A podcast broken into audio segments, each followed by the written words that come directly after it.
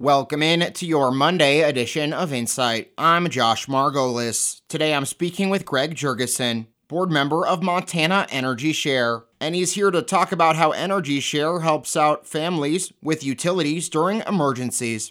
It's a private nonprofit, and uh, we receive assistance from some of the utility companies, and then a lot of Montanans contribute generously each year to our appeals for, for private funds. And the purpose of the organization is to help Montana families who experience unexpected economic setbacks uh, that they can't manage in the context of their household and then run the risk of getting behind and facing shutoff from their from the utility company. And uh, and we try to help those families. This is not a it's not a permanent program of help for any one person. It's to meet those emergency circumstances when uh, somebody, say, due to due to uh, health reasons or their their vehicle they use to commute to work or some unexpected problem occurs uh, that they can't manage in the ordinary course of their family budget. To be eligible, is there certain qualifications, or how can people know if they they are likely to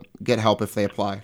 Well, they have to fill out a, a short application, and we ask them to, if if appropriate, apply for, for LIHEAP, uh, the, the federal uh, long-term uh, assistance for, for low income. But the normal income information, uh, they need to prove why this particular situation that has occurred that will, will give them a problem on, on keeping up with their utility bills and avoiding any kind of shutoff. And they need to explain it like if it's a medical situation. And then the local H R D C is the agency that, that uh, has a committee that reviews the applications and then, then approves them. And how has COVID impacted Energy Share?